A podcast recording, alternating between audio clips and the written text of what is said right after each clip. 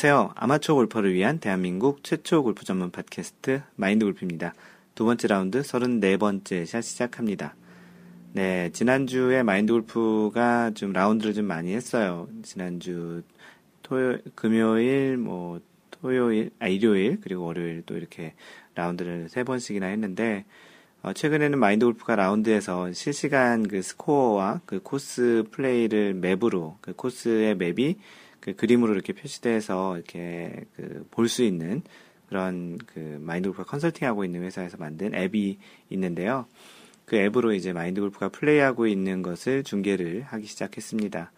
마인드 골프가 있는 미국의 코스는 지금 한 세 군데 정도밖에 없어서 그 세 군데 중에 한 군데를 갈 경우에는 그렇게 플레이하는 것을 실시간으로 중계를 하고 있는데요.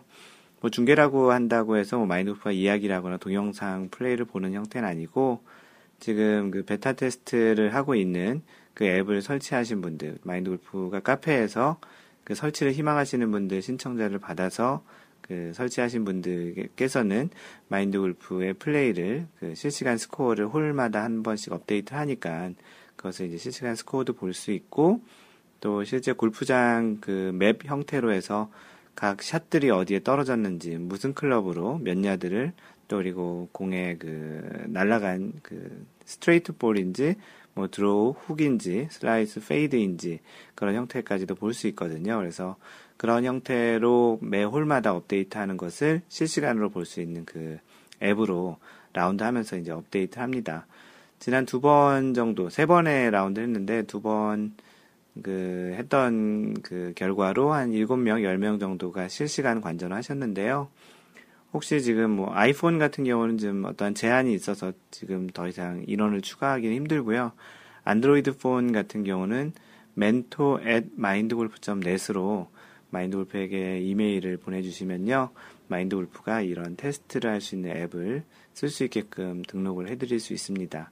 그래서 마인드 골프의 플레이 또 그리고 또 한국 골프장 같은 경우는 많이 이제 거의 대부분이 입력이 되어 있기 때문에 실제 라운드 하실 때 그 앱을 사용해서 이렇게 통계도 볼 수 있고 자신의 플레이 과거 플레이도 볼 수 있고 또는 자신의 플레이를 그 같이 경기를 하지 않더라도 이제 다른 분들에게 이렇게 공개도 할 수 있고요. 아니면 뭐 같이 앱을 쓰시는다면 같이 이제 플레이를 하면서 서로 이제 업데이트도 할 수 있는 그런 앱입니다. 자세한 내용은 마인드 골프 카페에 오시면 공지사항에 또 설명이 되어 있으니까 그걸 보시면 될 것 같고요. 캘리포니아는 어제는 굉장히 좀 이상 기온으로 한 영상 한 30도 정도까지 올라갔어요. 계절상으로는 이제 겨울 초입인데요. 캘리포니아가 물론 이렇게 추운 지역은 아니지만 어제 같은 경우는 좀 굉장히 온도가 좀 많이 올라갔던 하루였습니다. 뭐 겨울이라고 해봐야 뭐 많이 추워봐야 영상 한 4도 5도 그것도 저녁 때요. 낮에는 영상 한 뭐 10도 정도 이상은 될 것 같은데요. 한국은 이제 그 2013년 골프를 마감을 해야 되는 그런 시즌에 이제 다가오는 것 같습니다. 이제 일명 얘기하는 스토브 시즌이라고 얘기하는 원래 용어는 스토브 리그인데요.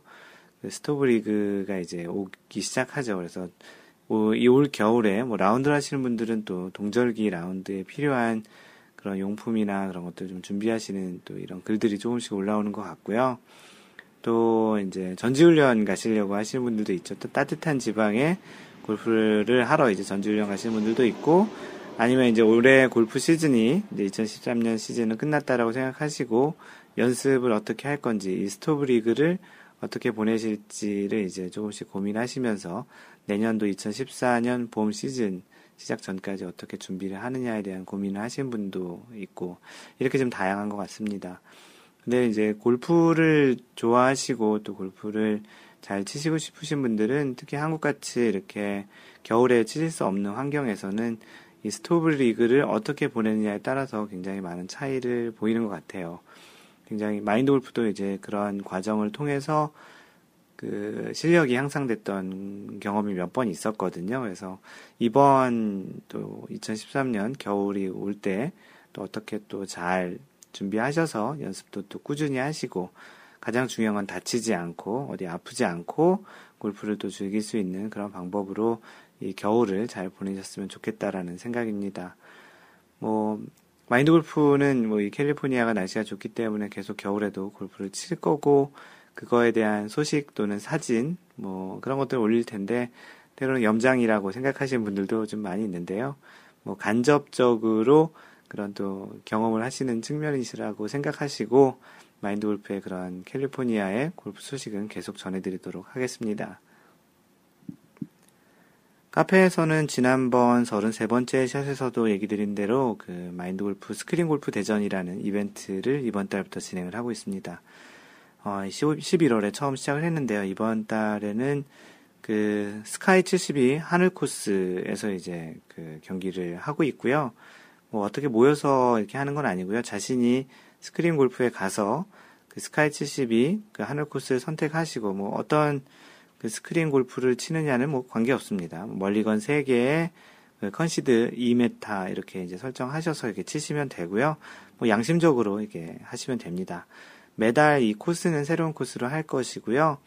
게다가 이제 스토브 리그가 오니까 그 실제 라운드도 못 하시니까 이런 스크린 골프를 치시면서 또 같이 치시는 분들이 있으시라면 뭐 이 코스에서 오늘은 치자고 이렇게 주장을 하셔서 그 내용을 뭐 그 끝나고 나서 화면에 보이는 그 사진을 캡처하셔도 되고요. 아니면 그 사이트 관리하는 뭐 골프존이라든지 티업이라든지 엑스골프라든지 그런 스크린 골프 회사에서 관리하는 웹사이트에서 그 올라온 그 내용을 그 캡처해서 올려주시면 그 마인드 골프가 스크린 골프 대전 리더보드에 업데이트를 하고 있습니다. 어, 현재 11월, 지금 한 11월 오늘이 14일이죠. 한 반 정도 지났는데, 현재까지 참가하신 분은 총 8명이고요. 재밌게도 현재까지 기부한 상품이 7개입니다. 거의 대부분 하나씩은 돌아갈 것 같은데요. 추가로 참전을, 참가를 안 하시면, 뭐 이제 좀 지나면 좀더더 많은 참가를 하시겠죠. 이미 참가하신 분들도 그 자신의 스코어를 올리기 위해서 계속 참가하시고 계시는데요. 뭐 꼭 스코어가 좋은 사람에게만 이 선물을 드릴 건 아니기 때문에 아직 어떻게 주겠다는 기준도 정하지 않았거든요. 그래서 이제 그 경기가 이제 끝날 때쯤에 그냥 주최 측 마음대로 그 마인드 골프와 또 이 이벤트를 한국에서 진행하고 계시는 사막싱그루님과 이제 상의를 해서 이제 그 선물을 나눠드리려고 합니다. 현재까지 그 8명 참가하신 분들 중에 최저타는 어, 1언더파인 사막싱그루와 아렌님 계시, 이 원언더파로 공동 1위이고요. 그리고 가장 그 높은 타수를 기록하고 계시는 분은 올인이당, 올인이당님이시고요. 네, 11 오버파입니다. 뭐 스크린 골프라서 그런지 성적이 굉장히 좋습니다. 앞으로도 많은 좀 참가를 해주셨으면 좋겠습니다. 이번 달에 시작을 한 것 치고는 뭐 이렇게 8명 나쁘지 않은 것 같고요. 뭐 한 10명 정도까지는 참가할 것으로 예상이 되는데요. 많이들 참가 부탁드리고요. 어, 지난주 주말에는 한국에서 이제 오프 모임, 마인드 골프가 없는 상태에서 오프 모임, 라운드 모임을 이제 처음 했는데 한 팀이 이제 나갔다 오셨어요. 그래서 광교지기님, 그리고 광교지기님의 아내분이신 써니님, 그리고 사막싱구루님, 해피골피스트님 이렇게 넷이 나갔는데 그때 마인드 골프와 이제 상의를 해서 광교지기님과 써니랑 한 편을 먹고 사막싱그루와 해피골피스트님이 한 편을 먹고 해서 스트로크 합산으로 각 홀당 매치 플레이를 했으면 좋겠다라고 해서 마인드 골프가 이름을 써해 대전, 써니님의 써와 해피 골피스트, 해피 골피스트님의 해를 따서 이제 써해 대전이라고 이름을 붙였습니다.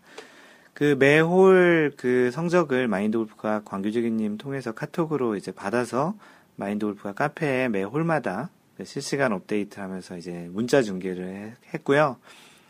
뭐, 그 사람들 그 참가해서 그 보신 분들은 참 재밌었다고 했습니다. 마치 KLPGA를 문자 중계로 보신 것 같은 그런 느낌이었다고 하셨는데, 뭐, 마인드 골프가 지금 컨설팅 하는 회사에서 앱이 만들어지면 그런 기능도 이제 될 건데, 요번에 그 광교지기님 같은 경우 아직 그 앱 설치가 다 완료가 되지 않아서 이제 사용을 못 했는데요. 앞으로는 그 앱을 이용해서도 이러한 것들을 실시간 중계를 볼 수도 있을 것 같아요. 결국은 어떻게 됐냐면 18홀 라운드 끝에 이제 올 스퀘어, 매치 플레이에서 올 스퀘어라고 하면 그 양쪽이 비긴 거죠. 그래서 결국은 이제 비겼습니다. 중간에 광교지기님, 써니님 쪽이 좀 앞서, two up까지 앞서 갔었는데, 결국엔 올 스퀘어로 이제 비기게 됐습니다. 그래서 내년 뭐 여름 봄쯤에 뭐 다시 그 재대결을 하시겠다라는 그런 이야기도 했는데요. 나름 또 재밌는 카페 이벤트였었고 마인드 골프도 중계하면서 굉장히 좀 흥미롭기도 했었고 재밌기도 했었습니다. 참가하신 광교지기님 그리고 아내분인 써니님 그 사막싱그루님 해피골피스트님 고맙고요. 고생하셔 추운 날 고생하셨고요. 즐거운 시간이었던 것은 마인드골프가 카페에 올라온 글들을 보고 충분히 느낄 수 있었습니다. 네, 지난주 PGA 소식을 전해드리겠습니다. 어, 2013년, 14년 시즌이 시작이 됐는데요. 사실은 최근 이제 원래 이 대회 때쯤에 이 시기에 했던 그 이벤트들이 보통 아시아 투어 그리고 다른 나라들 투어들 그런 대회들이 많거든요. 실질적인 PGA 투어긴 하지만 다른 나라에서 열리는 경우들이 좀 많고 그러다 보니까 선수들 유명 선수들이 집중적으로 이렇게 나오는 대회가 많지는 않습니다. 그래서 카페에서도 이 PGA 대회 그 우승자 맞추기 이벤트에도 예전보다는 굉장히 저조한 그, 그 이벤트 참여를 하고 계시는데요. 그래도 마인드 골프가 그래서 이 PGA 우승자 맞추기 이벤트를 중단을 할까 했다가 그냥 뭐 한 명이라도 참가하면 계속 하려고 합니다. 현재 이번 주에 진행하는 이벤트가 총 60회, 60회째 이벤트이고요. 어, 지난번 대회가 더 맥글래드리 클래식이었고요. 어, 2라운드까지 선두를 했던 크리스티, 크리스 커크가 마이너스 14, 14 언더파로 이제 우승을 했고, 그 주목할 만한 선수 중에는 지난해 그 시드를 놓쳤다가 다시 이제 받게 된 노승열이 마이너스 4로 공동 27위에 올랐습니다. 지난해 노승열이 굉장히 좀 많이 부진했었는데요. 이번 시즌에는 좀 시작부터 좀 나쁘지 않은 괜찮은 성적으로 시작을 한 모습을 보여서 좀 기대를 모으고 있습니다. 이번 주에 열리는 PJ 투어는 그 멕시코에서 열리고 있는 OHL 클래식이고요. 어, 한국 선수로는 이제 노승열, 방금 전에 얘기했던 노승열, 그리고 이동환, 양용은 이 세 선수가 출전을 했네요. 한국 선수는 아니지만 미국 선수인 케빈 나도 이제 출전을 했고요. 잔허 선수도 출전했는데, 음, 과연 이제 어떤 한국 선수 중에 이제 좋은 그 성적이 있었으면 좋겠습니다. 그래서 이벤트는 이번 주에 마인드 골프 카페의 우승자 맞추기 이벤트는 그 멕시코에서 열리고 있는 OHL 클래식이고요. 어, 많은 참가 부탁드리겠습니다. LPGA에서는 이번 주에 대회가 없고요. 그 social 이벤트, 우승자 맞추기 이벤트에 그 해외 선수들로 하다 보니까 많이 잘 몰라서 이제 그런 그 참가하기가 좀 그렇다라는 의견도 있었습니다. 뭐 어떻게 생각하면은 이제 모르는 선수들을 아는 차원에서 이렇게 선수를 지목하고 하는 또 재미도 있고요. 그런 측면에서는 그 해피존 케이님이 그렇게 해서 이제 많은 선수들을 좀 알아가신 것 같은데요. 앞으로는 이제 LPGA 대회, KLPGA, 어, LPGA뿐만 아니고 한국 여자 선수들이 많이 출전하는 여자 선수들만 출전하죠. 여자 선수들이 많이 출전하는 게 아니고요. KLPGA 대회도 간간히 이 소셜 이벤트로 할 테니까 많은 참석해 주시기 바랍니다. 네, 지난주에 방송했던 제 2라운드 33번째 샷 볼마크와 관련한 골프룰 규정에 대한 그 피드백을 주신 분들을 한번 보겠습니다. 네, 광교지기님, 그 수능 보는 딸 고사장에 태워다 주고 출근하는 길에 듣고 있습니다. 네, 지난주에 한국에 그 수능이 있었죠. 그 광교지기님의 딸이 그 수능을 보게 되셨는데, 그 잘 봤는지 모르겠습니다. 그잘 보셨길 바라겠고요. 원하는 그 학교에 진학을 잘 했으면 좋겠다라는 말을 마인드 골프가 전한다고 딸에게 꼭 전해주세요. 어, 분명히 좋은 결과가 있을 것입니다. 다른 뭐, 마크 플리즈님, 뭐 주구장창님, 또 하얀바지님도 같이 그런 따님의 좋은 결과가 있도록 그 선전을 그 메시지를 좀 남겨주셨고요. 마크 플리즈님, 일주일에 두 개씩 올라오는 느낌이네요. 잘 들을게요. 그 지난번 그 팟캐스트가 수요일 날 녹음을 했고 그 지난주 팟캐스트가 어, 일요일 날인가? 토요일, 토요일 날, 일요일 날, 그, 토요일 날 녹음을 했었죠. 그래서 그 간격이 짧다 보니까 그 좀 자주 올라오는 일주일에 두 개씩 올라오는 그런 느낌이라고 하는데 뭐 조삼모사죠. 마인돌프가 이번에는 다시 또 일주일 조금 넘는 일주일 더하기 하루 정도 만에 다시 녹음을 하고 있는데요. 네, 잘 들어주셔서 고맙습니다. 해피골피스트님, 확실히 지난주와 발음이 다르시네요. 혹시 미쿡 말로 레슨하시고 녹음하셨나요? 정감 가고 좋습니다. 마인드 골프의 발음이 어떻게 달라졌다라는 건지 잘 모르겠지만, 뭐, 정감 가고 좋다니 고맙습니다. 길버트 박님, 갑자기 너무, 너무 바빠졌습니다. 지난주 토요일 거 마저 듣고 이번 거는, 아, 이번 것도 이어 들었습니다. 어, 동료, 어, 카프라는 동료가 제 이름이 나오는 거 듣고 깜놀 하던데요. 어, 늘 좋은 방송 감사드리고요. 항상 지금처럼 북적거리는 카페가 되었으면 좋겠습니다. 네, 그, 동료분하고 카풀을 해서 이제 출퇴근을 하시는 걸로 알고 있습니다. 이 길버트 방님이 출퇴근하는 거리가 왕복 160마일인가 되는데요. 뭐, 일로 인해서 지금 거의 좀 멀리 좀 다니시는 편인데, 그 같이 카풀하는 동료분께서 길버트 방님의 이름이 나왔다고 놀래시는데 아마도 이번 팟캐스트에도 또 똑같은 이야기를 하시지 않을까 싶은데요. 그 카풀하는 동료분 이름도 좀 알려주세요. 마인드 골프가 호명을 꼭 해드릴 테니까 다음번엔 그 카풀하는 동료분님 네 반갑고요. 그 이름이 뭔지 모르겠지만 마인드 골프가 반갑다는 말씀 전해드립니다. 네, 지난주 방송 그 내용이 볼 마크와 관련한 내용이기도 했고, 그 최근에 이제 마인드 골프가 마인드 골프 로고가 박혀 있는 볼 마커를 만들어서 공동 구매를 진행하기도 해서 그랬는지 이번 사연과 또는 이제 Q&A 골프 룰과 관련한 Q&A에 이런 볼 마크와 관련한 이야기들이 좀 몇 개 올라왔습니다. 네, 그 첫 번째로 그, 그, 아, 이거는 그 내용은 아니네요. 마크 플리즈님께서 올린 사연이신데요. 필드에서 헷갈리는 룰 대처 방법이라고 올려주셨습니다. 필드에서 헷갈리는 룰이 있을 때 어떻게 하느냐에 대한 이야기를 써주셨는데요. 1번. 첫 번째, 그 동반자의 플레이에 이상한 점을 발견한다. 그 다음에 누구의 룰이 맞는지 이견이 발생한다. 세 번째, 세세하게 따지거나 언쟁은 피한다. 네 번째, 캐디에게 물어본다. 다섯 번째, 캐디는 어쨌거나 우리 중에 우리 중에서 가장 라운드 횟수가 많은 사람이고 그날의 경기위원이기도 하므로 캐디의 말을 신뢰하고 적용한다. 여섯 번째, 집에 와서 마인드 골프 카페에 물어본다. 일곱 번째, 답변을 다르며 하나하나 알아가는 즐거움을 느낀다.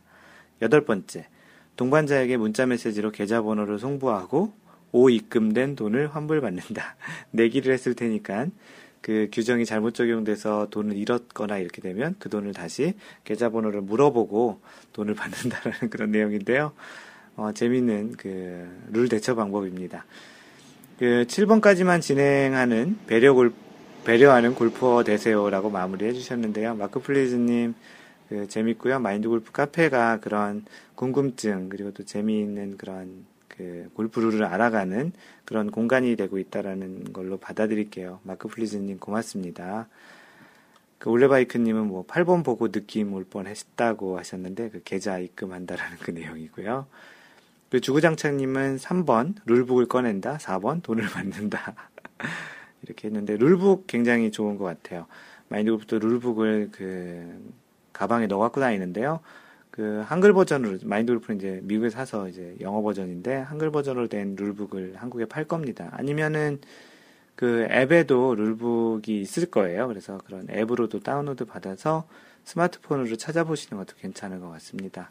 그래도 뭐 이렇게 스마트폰보다는 룰북을 하나 이렇게 갖고 있는 게 좀 더 있어 보일 것 같지 않겠습니까? 하얀 바지님께서 답, 답, 어, 답글이라기보다는 하얀 바지님께서 주신 의견은 제가 추천하는 룰을 알아가는 방법은 이렇습니다. 1번, 평소 룰북을 가까이 한다. 중계방송이나 컬럼에서 나오는 전문 용어들을 하나씩 찾아서 익힌다. 두 번째, 캐리백에 소지하거나 해서 분쟁이 될 땐 찾아서 해결한다. 세 번째, 그럼에도 해설의 문제로 판단이 어려울 땐 카페 등에 질의한다. 네 번째, 평소 관심을 가지고 라운드 하시고 방송 중계 시청하고 팟캐스트 정도만 접해도 아마 동료들 가운데 최고가 될 것이다. 다섯 번째, 보통 모르고 하는 가장 큰 실수입니다. 라고 이제 밑에 좀 남겨주셨는데요. 골프장 하우스 캐디들 보통 룰을 잘 모릅니다. 참고가 되어야 할 로컬 룰 정도만 확인하시고 캐디 조언을 안 듣는 것이 좋습니다. 왜냐하면 캐디들이 룰북 가지고 공부하지 않습니다. 대부분 그냥 들은 것이 전부입니다. 찌라시 같은 복사한 내용입니다. 이것 가지고 룰을 해석하고 판단해서 진행하는 데는 무리가 따릅니다. 충분히 잘못된 해석과 룰을 숙지할 우려가 있습니다. 어, 모든 캐디분들이 다 그렇다라는 건 아니고 룰과 관련해서 좀 애매한 경우는 캐디들도 정확히 모르는 경우가 많고 어떻게 보면은 좀 잘못 적용된 룰을 가지고 이야기하는 경우도 있다라는 그런 우려의 말씀 때문에 써주신 것 같고요. 가장 좋은 건 자기 자신이 rule book을 보고 판단할 수 있는 그런 그 판단력을 가지시는 게 제일 좋고요. 뭐 캐디들은 그 골프장에만 적용하는 로컬 룰을 정확히 알고 있기 때문에 그 로컬 룰은 캐디에게 물어보는 게 가장 좋을 것 같습니다. 하얀 바지님 의견 고맙습니다. 먼디련 님도 이제 스코어 카드 로컬 룰은 미리 살피는 게 좋겠다고 하는 것 같고요. 뭐, 내가 틀릴 수 있다라는 걸 견지하는 것이 나 자신에게도 동반자에게도 그리고 즐거운 라운드를 선사할 수 있다라는 그런 생각을 그 하신다고 글을 남겨주셨습니다. 네, 스코어 카드에 있는 로컬 룰은 분명히 많이 알고 숙지하고 있으면 자기 자신에게 좋게 유리할, 유리하게 또 이렇게 그 적용할 수 있는 아주 그 좋은 그 정보니까요. 로컬 룰은 꼭 알고 계시면 도움이 많이 될 것입니다. 예, 이번 사연은 그 사막싱그루님께서 올려주신 내용인데요. 그 움직일 수 없는 장애물. 이것도 룰과 관련한 내용이네요. 어, 지난주 그 KLPGA에서 있었던 대회에서 있었던 이야기입니다. ADT 캡스 챔피언십에서 최혜정 선수가 13번, 14번 홀에서 더블 보기를 기록했어요. 프로 선수라도 얼마든 더블 보기를 할 수 있죠. 그런데 그게 선수의 문제가 아니라 경기의 운영 미숙이라면 문제겠죠. 어, 이제 내용을 들어보면 이렇습니다. 그 정규 온을 못하고 그린 옆에 떨어졌는데 주변에 이제 광고판이 있었어요. 그 플레이와는 상관없는 상황인데 경기 진행 요원이 제거를 한 거예요. 어, 경기 요원은 광고판을 움직일 수 없는 장애물이라 이벌타라고 주장하고 그 최혜정 선수는 자신은 광고판 제거와 관계가 없다고 주장을 했다고 합니다. 결국 경기 위원장까지 와서 위원장은 나중에 판단하자고 하고 결국 무벌타로 이제 판정이 됐다고 하지만 최혜정 선수는 안정을 찾지 못하고 three putt로 더블 보기를 했다고 합니다. 그럼 씁쓸하네요 라고 했는데 그 움직일 수 없는 광고판을 제거를 경기 진행 요원이 이제 임의적으로 했고 그거로 인해서 최혜정 선수가 어, 내 잘못이 아니다라는 그런 주장을 한 거고 그걸로 좀 이제 어떠한 대화가 오갔고 아무래도 이제 멘탈에 문제가 좀 있었겠죠. 내가 잘못한 것도 아닌데 왜 나한테 벌타를 주냐라는 결국은 무벌타라고 판정이 됐지만 아무래도 심리적인 영향은 분명히 줄 수 있는 상황이었다라는 그런 내용입니다. 그 선재 아빠님께서 남겨주신 글이 이 글에 대한 그 정확한 해석인 것 같습니다. 선재 아빠님께서 저도 방송 보면서 유의 깊게 들었습니다. 어, 경기 진행 요원이 먼저 스스로 광고판을 치우면서 최 선수의 캐디를 불렀고 캐디는 제거 작업에 참여를 같이 했다고 합니다. 캐디와 선수는 일체로 선 취급됨으로 결국 최 선수가 광고판을 치우는데 협조한 것으로 해석되었다고 하고요. 그런데 경기 진행 요원이 먼저 치우기 시작한 것이기 때문에 결국 최 선수는 구제를 받았다고 방송에 나왔다고 합니다. 이건 팩트로 전해주신 내용이고요. 만약 캐디가 스스로 치웠다면 선수 최 선수의 행위와 동일시되어 이벌타가 부과될 뻔했다고 하는데 맞습니다. 그 캐디는 선수와 이제 동일시되는 그 이제 플레이어라고 보면 되고요. 그 무벌 그 광고판 같은 경우는 사실 치우지 않고 곧 있는 상태에서 이렇게 무벌타를 받고 드롭할 수 있는 nearest point를 찾은 자신이 플레이할 수 있는 가장 그 가까운 곳을 찾고 거기서 이제 one club 이내에 이제 드롭을 하쳐 이제 치는 그런 게 이제 일반적인 free drop인데요. 어, 이 경우에는 어찌됐든 그 경기 진행 요원이 먼저 그 치우자고 했고 캐디를 불러서 이제 했기 때문에 이제 선수에게는 잘못이 없다라는 판정이 난 것입니다. 추가적으로 계속 선재 아빠님이 얘기하신 거는 경기 진행 요원에 넘치는 의욕이 사고를 친 사안이라고 하더군요. 어, 광고판 제거 행위 시작과 주체가 캐디가 아니어서 최 선수의 행위가 아니라고 판단되어 무벌타로 결론난 것으로 해석됩니다. 근데 최 선수 이의 제기하면서 너무 흥분하신 듯 멘탈이 흔들린 게 표정에 나타나더군요. 이런 왕재수도 골프의 하나이니 골프를 인생의 축소판이라고 하나 봅니다. 라고 글 남겨주셨고요. 네, 이 재밌는 또 약간의 케이스고, 뭐 분명히 우리들이 한 번 정도는 생각해 볼 만한 사안이기 때문에 뭐 한번 소개를 해, 드렸습니다. 사막싱그루님 고맙습니다. 네, 다음 사연은 그 빛과 쉔크님께서 올리신 글이신데요. 그 지난번에 그 빛과 싱크님이 그 제주도에 골프를 치러 가셨었나 봐요. 그때 다녀오시고 이제 글을 올려주신 것 같습니다. 아마추어 골퍼들이 가장 가고 싶어 한다는 제주 나인브릿지. CJ에서 운영하는 골프장인데 아, 여기 가보셨나 보네요. CJ 나인브릿지 이제 가보신 것 같은데 2012년 세계 100대 골프장 선정에 45위를 했다더군요. 18호 기준으로 8개의 다리가 있고 마지막 다리는 골퍼와 소통하는 마음의 다리가 있어야 한다는 의미로 나인 브릿지라고 하더군요. 국내 신규 골프장 코스들도 많이 어려워져서 생각만큼 난이도가 아주 높지는 않았습니다. 그래도 친절한 캐디와 그린, 페어웨이 관리, 상, 관리 상태들은 최상, 최상급이었고, 확실한 건 페어웨이와 러프의 상벌이 확실하고, 그린 근처 사이드 벙커로 가면 아마추어들은 쉽게 나오기 어렵더군요. 날씨만 도와줬으면 금상첨화였는데, 쩝. 마이, 마인드 골프와 마이, 마음의 다리, 올해 배운 키워드입니다. 2013년도 제주도 납, 납회식? 납회식이 이게 무슨 뜻이죠? 납회식?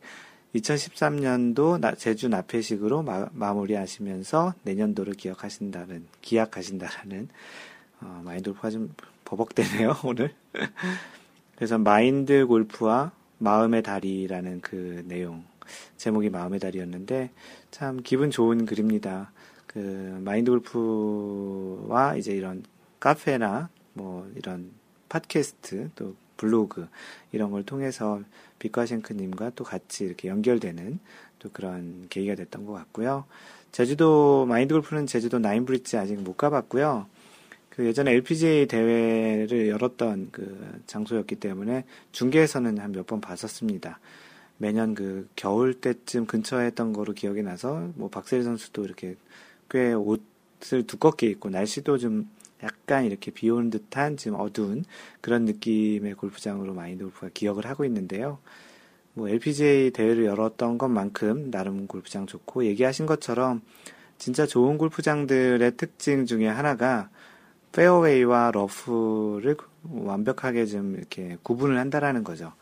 뭐 그 US 오픈이나 브리티시 오픈 이러한 메이저 대회들 하는 그런 골프장 같은 경우는 실제 그 러프에 들어가면 거의 한 타를 손해 볼 수 있게 그렇게 디자인을 많이 하죠. 그 그런 게 어떻게 보면은 뭐 디자인상으로는 맞는 거죠. 왜냐하면 페어웨이는 말 그대로 페어웨이잖아요. 좋은 그런 장소라는 그런 뜻의 페어웨이이기 때문에 그런 게 이제 좀 더 있는 것이 실제 골퍼들이 페어웨이를 지키느냐 못 지키느냐 그런 거에 대한 그 어떤 구별을 주기 위해서 좋은 골프장 맞는 것 같고요. 마인드 골프가 가봤던 그런 골프장들도 대체적으로 그런 구분이 명확했던 것 같습니다. 좋은 골프장 같은 경우에는. 네, 비카싱크님 글 고맙고요. 다음으로 길버트 방님 제목이 죄송합니다. 마인드 골프 마커 사용 후기라고 했는데요. 이 제목만 보고서는 이게 무슨 내용이었나 싶었는데요. 읽어보니 이제 무슨 내용인지 알겠더라고요. 그냥 마 그냥 마골 값 마골 마커만 믿고 연습도 몸도 풀지 않고 로빈슨 랜치 밸리 코스에서 지난주 일요일 라운드 했습니다. 이 부적과 같은 마커만 있으면 그냥 골프가 되는 줄 알았었는데 올 들어 가장 부진한 플레이로 망연자실. 한국에서 출장 온 동반자, 동반하신 분께 마인드 골프를 자랑하려고 했었는데 끝내 말을 꺼내지 못했습니다. 죄송합니다, 정말. 어, 그, 그리고 첨부 사진에 그 모자에 마인드 골프 마커를 이렇게 그 부착하신 사진을 올려주셨는데요. 그 얘기는 이런 거죠. 이 마커만 있으면 퍼팅도 잘 되고 골프가 잘 될 줄 알았는데 올해 들어서 가장 못 친 스코어를 치셨다고 하고 그래서 한국에서 오신 동반자 분들에게 마인드 골프를 자랑할 기회를 놓치셨다라는 그런 내용입니다. 뭐 괜찮고요. 뭐 저거 마커만 있어 잘 쳤으면 뭐 벌써 다잘 쳤게 잘 쳤게요. 뭐, 뭐 일단 그렇게 마커를 잘 사용해 주신 걸 또 고맙고요. 뭐 그냥 마인드 골프를 그냥 소개해 주는 것도 좋습니다. 뭐 꼭 잘 쳐야지만 소개해 주나요. 하여튼 사용해 주셔서 고맙고요. 어, 마인드 골프가 다음에는 좀 더 저 공을 잘 칠 수 있는 그런 어떠한 그 도구를 한번 만들어 보겠습니다. 길버트 박님 고맙습니다. 네, 다음으로 재밌는 글이신데요. 이게 그 올레바이크님이 딴 데서 퍼온 글이시라고 하는데 내용이 참 나름 재밌습니다. 한번 읽어볼게요. 제목이 아내의 일기예요. 아내, 아내의 일기.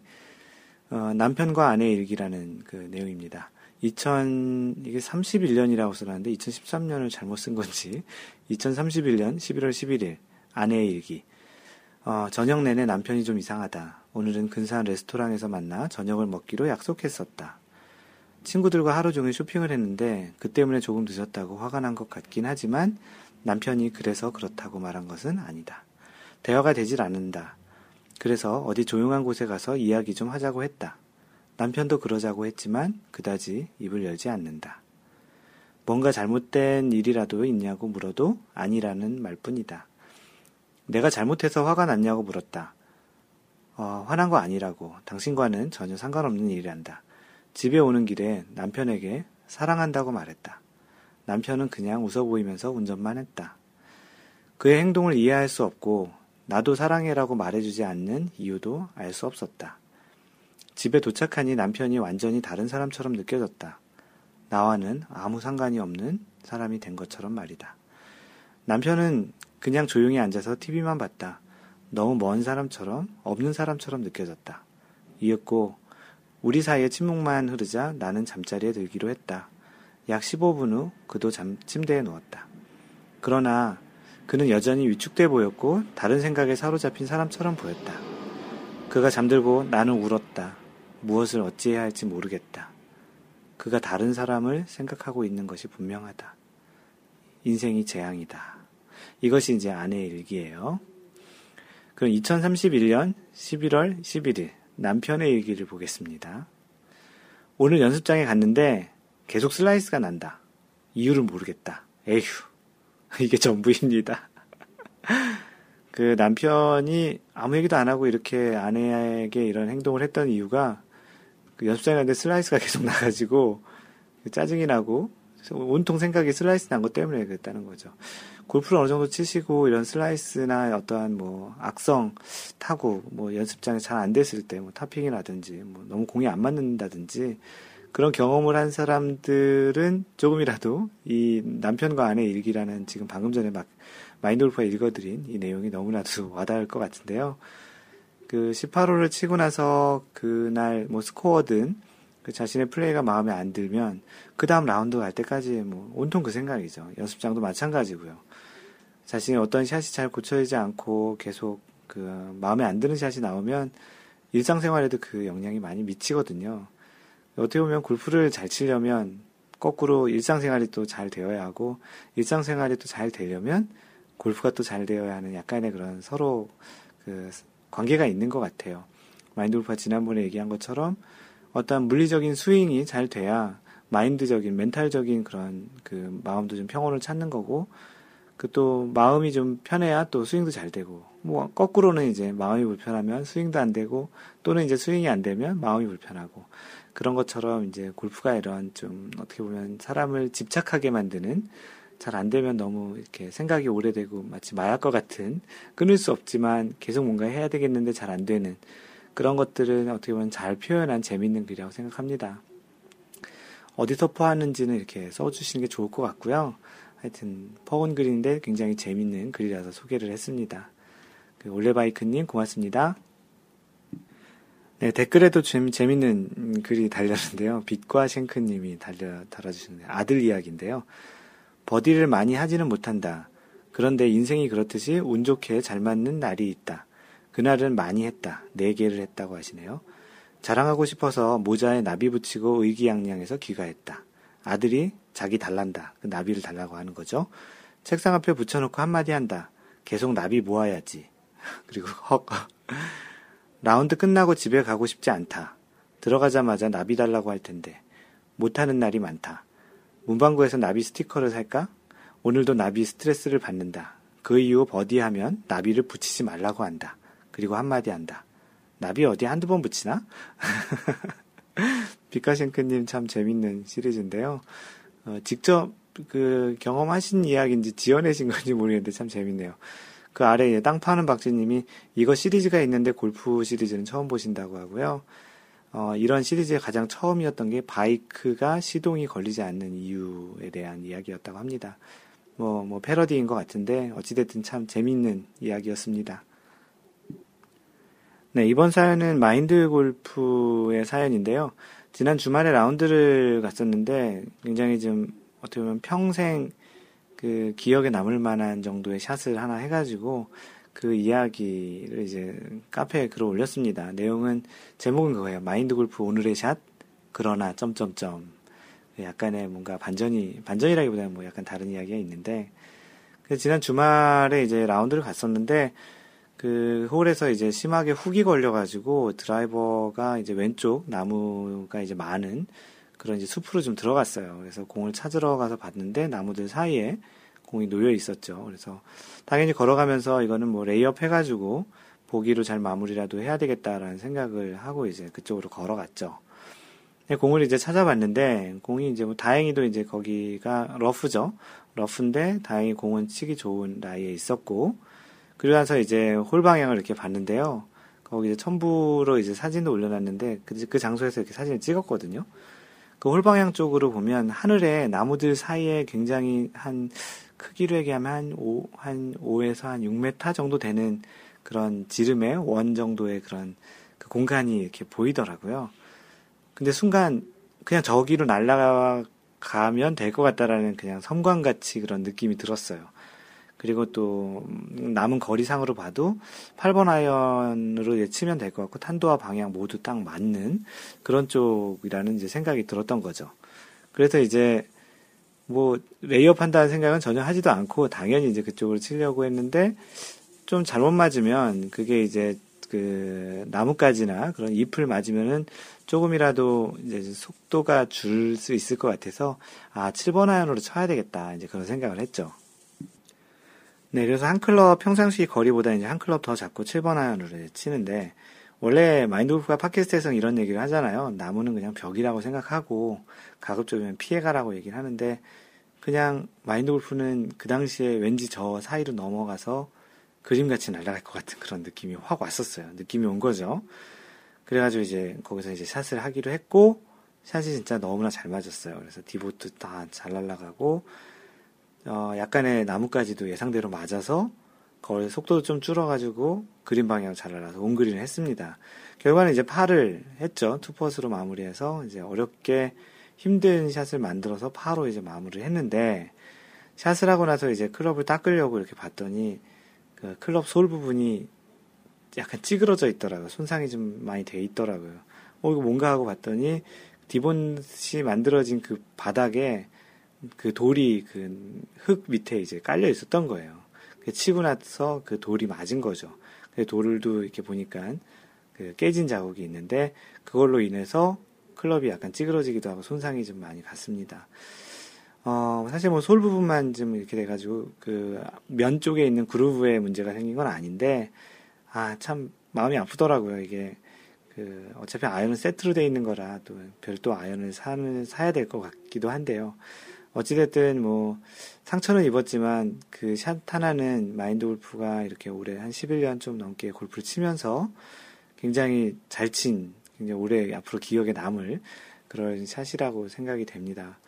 그래서 그 당시에 그 공간에서 찍었던 그 상황, 그리고 마인드 골프에 찌그러진 그 아이언 헤드, 7번 아이언 헤드랑 또 마인드 골프가 지금 사용하고 있는 마인드 골프 앱에서 이제 어떤 형태로 쳤는지 그 것들을 이제 같이 그 카페에다 올렸습니다. 뭐 많은 분들이 뭐 그 약간 찌그러져서 안타깝다라는 그런 이야기들 하고 또 이제 그런 뭐 다양한 이야기를 했습니다. 뭐 칭찬해 주신 분도 많고 또 어떤 분은 뭐 7번 아이언을만 따로 사느냐 아니면 아이언을 통째로 이제 가실, 가실 거냐 뭐 그런 얘기도 하신 분도 있고요. 주구장창님. 어, 그리고 하얀 바지님은 나무 사이로 멋지게 잘 치셨다고 이렇게 해주셨고, 어, 비카싱크님이 온 댓글 많이 달아주시는데요. 비카싱크님은 또 재밌어요. 같은 상황이고 다른 결과라고 이제 해주시면서, 제라, 제주 오라CC 18번을 나무 사이로 그림 보이고, 트럭이 지나갈 만한 공간도 충분했고, 레이업을 선택 안 하고 8번 아이언으로 공략을 했는데 잘 나가나 싶었는데 다른 나무 위쪽 맞고 그대로 공이 아래쪽으로 떨어졌다고 합니다.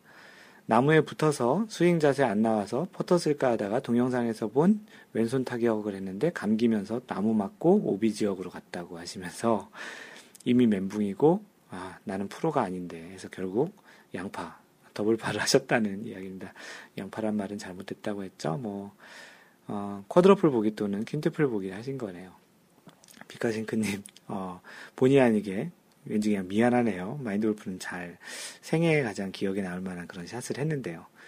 그 워너비 탐님은 그 솔 부분의 상처가 크다라고 하시면서 실제 그 아연 자체의 성능에 또 문제가 있는 거 아니냐, 바꿔야 하는 거 아니냐라는 질문을 해주셨는데요. 뭐 당연히 성능에는 문제가 있겠지만 뭐 우리 아마추어들이 치는 그런 정도 레벨에서는 그 성능이 얼마나 크겠습니까? 뭐 선수들이야 뭐 그런 부분이 있으면 곧바로 이제 클럽을 바꾸곤 하겠지만 실질적으로는 뭐 그런 걸로 인해서 크게 성능이 있는 것보다는 어, 우리들의 스윙의 오차 범위가 훨씬 그러한 성능을 저해하는 것보다 더 크지 않겠습니까? 뭐 어찌됐든 그 마인드 골프의 골프 인생에 남아 그 이러한 상처가 훈장처럼 남아서 실력에 한층 업그레이드 됐으면 좋겠다라는 또 고마운 얘기를 워너비 탐님께서 써주셨습니다. 고맙습니다. 그리고 마지막으로 마크 플리즈님은 그 헤드 바꾸시면 상처난 헤드는 기념품으로 간직하거나 저 주세요라고 하시면서 영광이겠습니다라고 했는데요. 마인드 골프가 혹시 클럽 헤드를 바꾸면 네 마크 플리즈님 선물로 드릴게요. 네, 이상이 마인드 골프의 지난주 사연이었고요. 네, 다음으로 그 모리사랑님께서 약간은 자극적인 제목으로 낚시성 글처럼 제목을 써주셨는데 세상에 이런 일이 물음표 4개 이렇게 해주셨는데 그 어떠한 그 장비에 대한 이야기입니다. 뭐 공을 찾아주는 장비인데요. 세상에는 별별 사람들이 다 있다고 하는데 현존하는 기술은 우리가 상상하는 대로 되는가 봅니다. 특히 골프공을 잃어버릴 때마다 공을 찾아주는 기술은 없을까? 예전부터 마인드 골프가 한참 생각을 했던 그런 거죠. 근데 이제 공을 찾아주는 게 실제 있다고 하더라도 얼마나 또 많이 쓸까 또 가격도 분명히 비쌀 것 같은데 그런 생각을 했던 적이 있었죠.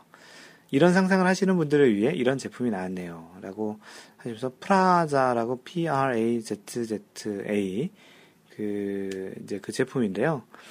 골프공에 무선 기술을 탑재해서 golf ball finder라는 device를 통해서 공을 찾는다는 단순 원리입니다만 골프공이 공인이 되었는지 그리고 무엇보다 가격이 좀 비싼 게 단점입니다. 그 유럽 쪽에서 파는 것 같은데요. 현재 그 유로화로 그 골프 공이 한 30유로 한 4만 5천 원 정도 하나요? 단지 근데 이게 공이 12개가 아니고 공 3개, 그 원 슬리브에 이제 그, 그 정도 금액이고요. 이 그 장비 자체는 300유로, 300유로면 한 450불 정도 되나요? 한국 돈으로 따지면 47, 8만 원, 거의 50만 원 돈 될 것 같은데, 어, 이 동영상도 유튜브에 이제 올려놔서 봤는데요. 아, 이 골프공을 그렇게까지 찾아야 되나라는 게 싶더라고요. 그래서 마인드 골프는 혹시 만약 그 골프공이 아까워서 그렇다면 싼 공을 치는 게 나을 것 같고, 잘 쳤는데 잃어버릴지 모르는 상황이라면 어, 투자 비용이 좀 그런 거에 비하면 좀 클 것 같고, 공인이 될 그 공 자체가 이제 공인구로 이제 될지도 모르겠고요. 그 왠지 또 골프 자체의 그런 originality, 그 본질에서 좀 벗어난 것 같기도 하고요. 공은 그냥 소모품이라고 생각하는 게 맞을 것 같습니다. 클럽도 아니고 그래서 그냥 열심히 연습을 하는 게 더 낫지 않겠나. 열심히 연습을 해서 공을 좀 더 이제 덜 잃어버리는. 나중에 한 90개 정도 치시는 분들은 공 한 두세 개 정도로 치, 지 않을까요? 90개 정도. 그리고 한 80대 정도 치면 한 한두 개, 70대는 뭐, 뭐, 한 개 정도로 이제 주로 많이 치시죠. 아, 80대가 한 3, 4개 정도 되나요? 하여튼, 그 타수가 좋아지고 실력이 좋아질수록 공 잃어버리는 개수는 또 적어지니까, 만약 공이 좀 아깝고 그렇다면, 이 공이 너무 비싸잖아요. 하나에 만 원이 넘는데, 어, 잃어버리면, 물론 찾을 수 있겠지만 그런 게 꼭 그냥 숲으로 들어가서 신호가 있다고 찾을 수 있는 건 아니잖아요. 뭐 사람이 못 들어가면 못 찾는 거니까. 한국은 게다가 이렇게 공이 죽는 데가 공을 찾을 수 있는 지역이 아니니까 아마도 그렇게 큰 효용성은 없지 않을까 싶습니다. 어쨌든 모리사랑님 고맙고요. 혹시 주변에 일부러 사서 테스트 해보기 너무 비쌀 것 같아요. 하나 사서 보내주세요. 그럼 많이 돌프가 테스트 해볼게요. 네, 하여튼 데 사는 모리사랑님의 뭐 재밌는 그 새로운 장비 이야기였습니다. 네, 다음으로 축하 메시지 있는데요. 하얀 노래님. 예, 오늘 라베했습니다. 전반 텐오버 그리고 그리고 후반 세븐오버 해가지고 총 89타에서 처음으로 4000cc 이분 진주에 계신 분이신데요. 4000cc에서 처음으로 89타, 90타를 이제 처음 깼네요. 예, 라베이기도 하지만 90, 80타 때를 처음 치신 그 내용이고요. 하얀 노래님 축하합니다. 네, 그리고 아랫님은 그 실제 필드 스코어는 아니지만 스크린 골프에서 처음으로 일언더파, 그 아까 얘기했던 마인드 골프배 스크린 골프 대전에서 그 one under로 현재 공동 1위라고 했는데 그 아랫님께서도 스크린 골프에서 처음으로 마이너스 1 원언더 8 치시면서 스크린 라베를 하셨다는 그런 내용이 있어서 축하드리고요. 그 아랫님 다시 한번 축하드립니다.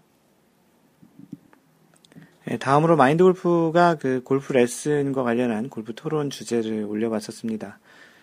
그 골프 레슨을 배우는 사람 입장에서 보면은 알려주는 사람이 그 어떠한 골프에서 어떠한 동작을 하거나 스윙을 하는 데 대해서 Y라는 대답을 해주는 그 왜라는 것에 대한 어떠한 대답을 해주는 게 굉장히 중요하다라는 게 마인드 골프의 생각입니다.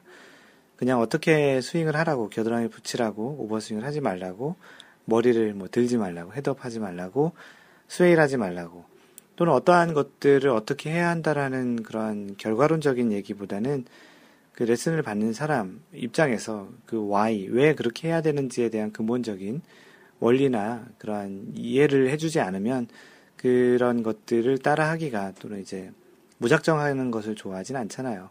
그래서 그런 측면에서 이제 중요한 것 같다라는 생각이었고요.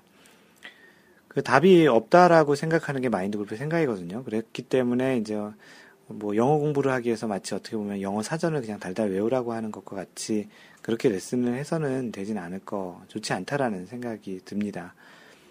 마인드 골프는 뭐 방금 전에 얘기했던 대로 그 골프 스윙엔 정답은 없다고 생각합니다. 뭐 자연계에 존재하는 힘인 뭐 중력, 원심력, 뭐 구심력, 가속도 뭐 이런 등등의 것들을 잘 활용해서 그 어떠한 스윙을 잘 만들어내는 게 또 자신의 신체 조건이 뭐 다른 모든 다른 그런 사람들의 신체 조건을 잘 맞춰서 그런 자신만의 스윙을 만들어가는 게 골프라고 생각하는데요. 그래서 여러분들은 골프 레슨이 어떤 레슨이 도움이 됐고 어떤 것들이 좋았는지 뭐 그런 것들에 대한 경험담이나 희망하는 레슨 방식이나 그런 것들에 대해서 한번 얘기해보고자 이 주제를 한번 열어보았습니다. 네, 땅 파는 박쥐님이 생각을 들려드리겠습니다. 꾸준히 관심 가져주는 레슨이 제일 좋네요. 그 초보 때는 어, 가로 열고 지금도 초보지만 내가 맞게 하고 있나가 제일 궁금했거든요. 저는 시작할 때 KPGA 프로한테 세 달 정도 배웠는데 한 달쯤 되니까 동영상으로 찍어준 걸 보고 아 내가 이렇게 하고 있구나 하면서 알게 되, 어서 좋더라고요.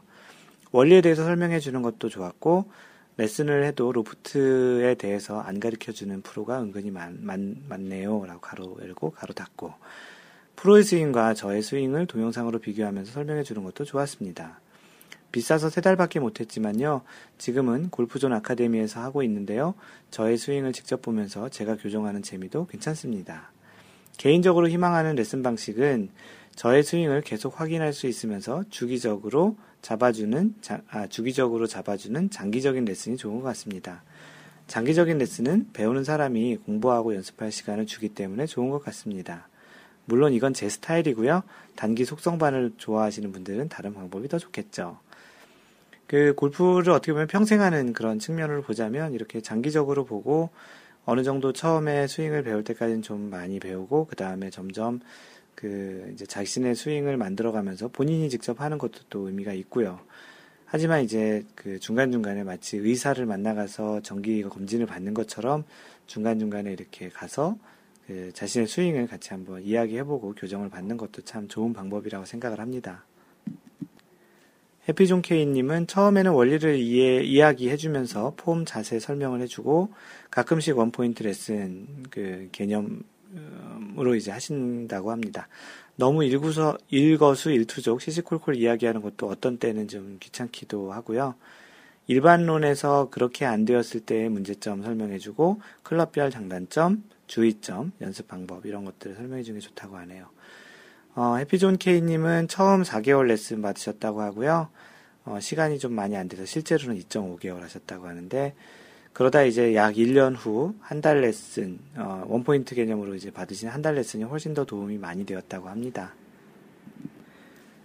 마크 플리즈님께서는 골프는 머리로 암기해서 되는 과목은 아닌 것 같습니다. 이해를 할 수 있도록 해주는 레슨이 필요할 것 같습니다. 일단 머리로 이해하고 나면 그걸로 끝이 아니라 몸이 이해할 때까지 꾸준히 해야 하는 것 같고요. 뭐 예를 들어서 저는 헤드 무게를 느낀다는 이야기가 도대체 무슨 이야기인지 알 수가 없었습니다. 헤드를 뚝 부러뜨려서 저울에 재봐야 정확히 헤드 무게를 알 수 있겠지만 그건 좀 비싸서 못 해봤고요. 그리고 나서 지난번에 골프 허니에서 한 그립 특강 어, setup 특강 듣고 골프원에서 그런 특강을 했던 적이 있었거든요. 또 그리고 마인드 골프의 오픈 모임에서 줄다리기 얘기 들으면서 어느 정도 이해가 됐습니다. 마인드 골프가 그 오프라인 그 모임에서 그 클럽의 헤드 무게와 관련해서는 이제 좀 약간 줄다리기와 관련한 그런 비유를 하면서 설명했는데 그게 좀 도움이 많이 되셨다고 하네요. 그러면서 이제 그 당시에 얘기했던 거를 이제 제가 마인드 골프가 설명했던 거를 올려주셨는데요. 강호동이랑 줄다기를 함, 줄다리기를 하면 쉽게 딸려가기 때문에 강호동의 무게, 힘은 F는 MA 뭐 이렇게 쓰셨는데 무게를 느낄 수가 없고 초등학생이랑 줄다리기를 해도 쉽게 이겨버리기 때문에 무게를 느낄 수가 없다는 체격이 비슷한 두 사람이 줄다리기를 해야 상대방의 무게를 느낄 수 있다는 마인드 골프님 말씀. 즉, 스윙할 때 헤드 무게를 느끼려면 스윙 스피드에 의한 원심력과 그립을 통해 전해지는 힘이 평형을 되도록 이제 해야 한다라는 거죠. 이게 손 쪽으로 당겨지는 그런 느낌이 원심력의 반대인 구심력이라고 하는 거예요. 이제까지 아무도 저에게 헤드 무게라는 개념을 이해시켜 준 사람이 없었습니다. 이제 머리로 이해했으니 몸이 이해할 차례라고 하셨는데요. 마인드 골프의 그런 비유가 좀 도움이 되셨으니 참 그 다행이네요. 앞으로 이제 힘 빼시고 이제 원심력과 구심력을 잘 느끼는 그런 그 연습 방법이 됐으면 좋겠습니다. 어, 해피골피스트님은 스윙에 대한 움직임을 몸의 해부학적 구조와 그에 따른 에너지 흐름에 있어 적절한 비유 또는 시각화시켜서 지도해 주는 것. 어, 이게 좋다고 하시는데요. 어, 어 해피골피스트님은 그 해부학 되게 좋아하세요. 개인적으로 이분이 그 그것과 관련해서 이제 일을 하시고 계시는데요. 뭐 그 헬스 트레이너이신 것 같은데 그래서 해부학에 굉장히 관심이 많은데요. 마인드 골프는 사실 이렇게 해부학적인 것까지 이해해서 하는 게 잘 상상이 잘 안 돼서 마인드 골프는 아직 잘 모르겠습니다. 그리고 내 스윙의 변화와 컨디션에 대한 지속적인 체크. 아, 이거는 뭐 마인드 골프도 동의하고 그 공감을 하는 내용입니다. 항상 이 해피골피스트님이 글을 쓰시면 항상 이런 해부학, 뭐 뼈, 근육, 뭐 이런 얘기 되게 많은데요. 네, 하여튼 자신이 좀 더 이해 많이 할 수 있는 방식으로 이해하는 거는 뭐 너무나도 좋은 것 같습니다. 네, 그리고, 어, 이번 팟캐스트에는 그 골프 룰과 관련한 질문들이 좀 많이 있는데요. 어, 좀 많이 있더라도 다 그 소개를 하겠습니다. 왜냐하면 실제 여러분들이 라운드에서도 많이 경험할 그런 내용들이기 때문에 참고를 해주시는 게 좋겠고, 실제 경기 볼 때도 이런 비슷한 일들이 있는데요. 첫 번째가 그 마크 플리즈님이 올리신 알쏭달쏭한 loose impediment라는 내용입니다. loose impediment라는 게 뭔지도 이제 설명을 드릴 텐데요. 그 동영상을 하나 올려주셨는데 그 유소연 선수가 어떤 대회에서 그 자신의 공 뒤에 있는 모래를 손으로 치우면서 이벌타를 먹은 그런 동영상입니다. 개인적으로는 이 유소연 선수가 생각보다는 큰 대회 LPGA에서도 이런 어처구니 없는 좀 실수를 좀 하는 경우들이 종종 한 두어 번 보였었는데요. 어, 뭐, 룰을 몰라서 그러지는 않으실 텐데, 왜 이런 좀 큰 선수들이 너무나도 쉬운 룰을 그렇게 위반을 하게 되면서 벌타를 먹게 되는지는 좀 이해가 잘 되지 않습니다. 어떻게 보면은 뭐 어린 시절부터 너무나도 그냥 자연스럽게 그런 것들을 그냥 그대로 연습, 그 습관처럼 해와서 그랬는 건지도 또 모르겠다는 생각이 드는데요. 뭐 쉽게 판단해서는 될 문제가 아니기 때문에, 어, 하여튼 좀 이해가 안 되는 부분도 좀 있긴 한데요. 이 동영상의 내용이 뭐냐면, 그린 사이드 벙커와 그 그린 사이에 어떤 잔디가 있잖아요. 그 러프 같은 게 있는데 그 지역에 이제 공이 놓이게 됐는데 그 벙커에서 이렇게 벙커샷을 많이 하다 보면은 아무래도 그 모래가 그 잔디 쪽으로 좀 튀어 많이 나와 있겠죠. 유선 선수는 이제 벙커에 공이 들어간 건 아니고 그 잔디 위에 공이 있었는데 그 잔디 바로 뒤에 있는 모래 그 벙커에서 쳐가지고 나왔던 그런 모래겠죠. 그 모래를 이제 손으로 치우는 그런 행위를 한 건데 결과적으로는 이제 그 라이를 개선했기 때문에 이벌타를 받게 됩니다. 그런 게 이제 loose impediment가 아니냐라는 그런 생각 또는 그런 주장에 이제 치웠던 것 같은데 loose impediment 뭐 많이 들어봤잖아요. 뭐 loose impediment는 이제 설명을 해드리면 그 자연물 그 자연물인데요. 그 인공물이 아니라는 거죠. loose impediment는 자연물로서 고정되어 있지 않거나 또는 생장하지 않고 땅에 단단히 박혀 있지 않으며 볼에 부착되어 있지 않은 돌, 나뭇잎, 나뭇가지들과 같이 같은 것들 그리고 또 동물의 분, 동물의 분이라고 하면 어, 이 배설물 같은 건가요? 그리고 벌레들과 그들의 배설물 및 이것들이 쌓여, 쌓아 올려진 것들을 말한다. 모래 및 흩어진 흙은 퍼팅 그린의 위에만 있을 경우에만 loose impediment이다. 그러니까 방금 전에 했던 그 유소연 선수의 상황은 퍼팅 그린 위가 아니었기 때문에 loose, loose impediment가 아니라는 거죠. 그리고 서리 이외의 눈과 천연 얼음은 casual water 혹은 loose impediment로 치는데 이는 플레이어의 선택에 따른다. 인공의 얼음은 장애물이고 이슬과 서리는 loose impediment가 아니다라는 그 loose impediment의 정의입니다. 그렇기 때문에 지금 이 사연 그 유소연 선수가 공은 뒤에 있던 모래를 그 치운 거는 그린이 아니었기 때문에 loose, loose impediment가 아니고 그것은 이제 라이를 개선했기 때문에 이벌타를 받는 게 맞습니다. 뭐 너무나도 어떻게 보면은 선수들이라면 쉽게 알 수 있는 것인데 어처구니 없게 해서 이제 벌타를 받는 그런 상황이었던 것 같습니다. 뭐 여러분들은 그런 일 없도록 했으면 좋겠습니다.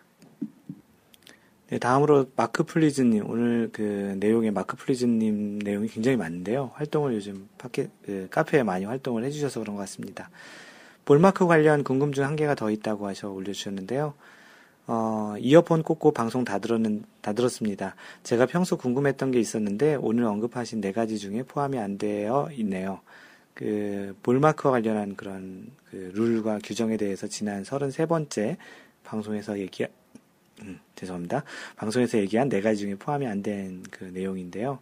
질문이 뭐냐면, 퍼팅 어드레스 취하다가 방향이 찜찜해서 1도 정도 왼쪽, 오른쪽으로 조금씩 각도를 틀 때 그때마다 마커를 놓고 만져야 하는지, 제자리에서 각도만 트는 건 그냥 만져도 되는지라고 해서 궁금해요라고 해주셨는데요. 무조건 마크 해야죠. 공을 잡을 수 있는 거는 마크를 했을 때만 잡을 수 있고요. 공을 그 마크를 하지 않은 상태에서 잡거나 이제 건드리는 건 다 이제 벌타, 이벌타입니다. 그래서 무조건 이게 잡아야 되는 거고요. 그 하얀 바지님께서 이게 올려주신 내용 중에 그런 내용이 있습니다. 예전에는 이런 마크라는 게 또 없었던 시절이 있었습니다. 그 마크가 없던 시절에는 이제 공을 피해서 치는 그런 또 어떻게 보면 지금으로서는 상당히 뭐 말도 안 되는 그런 일도 있었는데 그런 룰이 stymie라는 그런 룰이 있었습니다. 지금 없어졌는데요. 마인드 골프가 골프 역사라는 카테고리에 써놓은 게 있거든요. stymie라고. 그래서 이건 언제 다시 한번 한번 얘기를 드릴 거고요. 그린에서 공을 만지려면 당연히 마크를 해야 되고 그렇지 않으면 이벌타이라는 거를 다시 한번 알려드립니다. 조금이라도 움직이는 거. 골프에서 그 규칙은 중요한 게 많다 적다가 아니고 있다 없다라는 게 중요합니다. 그게 1도던 2도던 또는 뭐 1m든 뭐 300m든 움직였으면 움직인 거고 안 움직인 거면 안 움직인 거라는 그런 측면에서 골프 룰을 해석하시면 되겠습니다. 네, 다음으로 주구장창님께서 코스 레이팅과 슬로프 레이팅이라는 제목으로 올려주셨는데요. 안녕하세요. 그동안 뜬금없이 댓글만 달다가 이제 질문이라는 것을 해봅니다. 골프장 홈페이지에 들어가니 코스 레이팅과 슬로프 레이팅이 나옵니다. 화이트 티 기준으로 코스 레이팅 70.3, 슬로프 레이팅 125. 골프장에서 이런 정보도 제공하는구나 하고 잠시 반가워하다가 이게 뭐지라는 고민에 빠졌습니다. 코스 레이팅이 70.3이면 1.7타 정도로 줄일 수 있는 쉬운 골프장이란 뜻인데 슬로프 레이팅이 125면 보기 플레이어 기준으로 113, 그 슬로프 레이팅이라는 게 말씀하신 것처럼 그 보기 플레이어 기준으로 113이 이제 평균이라는 건데 125면 이제 높다라는 거죠. 큰 숫자이니 어려운 골프장이란 뜻인가라는 질문이신데요. 이 숫자들에 대해서 해석을 부탁드린다고 하셨습니다. 네, 워너비 탐님께서 글을, 답글을 잘 달아주셨는데요. 코스 레이팅은 스크래치 플레이어, 그러니까 그, 파 72에서 이븐파를 치는 그 스크래치 플레이어를 이븐파 치는 사람을 스크래치 플레이어라고 하는데 그 스크래치 플레이어가 느끼는 난이도이고 슬로프 레이팅은 보기 플레이어가 느끼는 난이도라고 알고 있습니다. 같은 코스라도 스크래치 플레이어가 느끼는 것과 보기 플레이어가 느끼는 것이 다르다는 것에서 이제 출발한 그런 인덱스인데요. 코스 레이팅의 평균은 72이고 방금 전에 얘기 드렸던 대로 슬로프 레이팅의 평균은 113입니다. 코스 레이팅은 숫자가 작고 슬로프 레이팅이 높은 경우 지금 그 주구장창님이 얘기해 주신 거죠. 72보다 낮은 70.3 그리고 슬로프 레이팅은 113보다 높은 125라는 건데요. 이렇게 될 경우에는 이제 싱글들 소위 얘기하는 스크래치 골퍼들에게는 규정 타수인 72보다 70.3이 1.7 정도, 1.7타 정도 덜 칠 수 있는, 그러니까 스코어가 더 낮아질 수 있는 그런 스크래치 골퍼들한테는 쉬운 거고, 또 보기 플레이어가 113인데 이 코스가 125니까 보기 플레이어들한테는 조금 어려운 코스라는 그런 해석을 하면 됩니다. 그래서 코스 레이팅은 어떤 코스에 절대적인 난이도를 알려주는 지표라고 생각을 하시면 될 것 같고요. 슬로프 레이팅은 핸디캡 차이에 따른 골퍼들 간의 상대적인 어려움을 표시하는 그런 개념이라고 생각을 하시면 좀 이해하기 쉽겠습니다. 미국 골프장 같은 경우는 미국 골프협회인 USGA에서 새로운 골프장이 나오면 그런 골프장에서 그런 그 USGA의 그런 코스 레이팅과 슬로프 레이팅을 의뢰를 합니다. 그러면 그 코스 레이팅과 슬로프 레이팅을 정하는 굉장히 많은 요소가 있거든요. 정말 진짜 복잡한 요소가 있는데 그런 요소들을 다 측정을 해서 각 골프장의 그 티 위치, 골프장마다 똑같은 건 아니고 그 티 위치, 뭐 화이트 티냐, 블루 티냐, 레드 티냐, 블랙 티냐에 따라서 티 위치에 따라서도 그리고 또 남자냐 여자냐에 따라서 뭐 여자가 블, 화이트에서 치는 거랑 남자가 화이트에서 치는 건 당연히 그 레이팅이 다르니까 그렇게 성별에 따른 또는 이제 그런 티 위치에 따른 그런 코스 레이팅과 슬로프 레이팅이 다 달리 부여가 되어 있습니다. 그래서 미국에 있는 골프장은 대부분 보면 그 스코어 카드에 그런 게 잘 표시되어 있고요. 방금 전에 얘기해 드린 대로 그런 기준으로 그 코스 레이팅과 슬로프 레이팅을 알면 되시겠고 한국도 지금 한국 골프협회에서 이렇게 골프장에 하나 두 개씩 이렇게 추가해서 이런 그 인덱스 레이팅 값을 만들어가는 것으로 알고 있습니다. 네, 오늘 소개하는 내용으로 마지막 내용인데요. 그 골프과 관련한 내용입니다. 이것도 얼마 전 라운드를 하다가 궁금한 사항이 발생하여 질문드립니다. 그 롱홀에서 아, 롱홀보다는 파5라고 얘기하신 게 맞다고 했죠. 롱홀은 일본에서 들어온 표현입니다.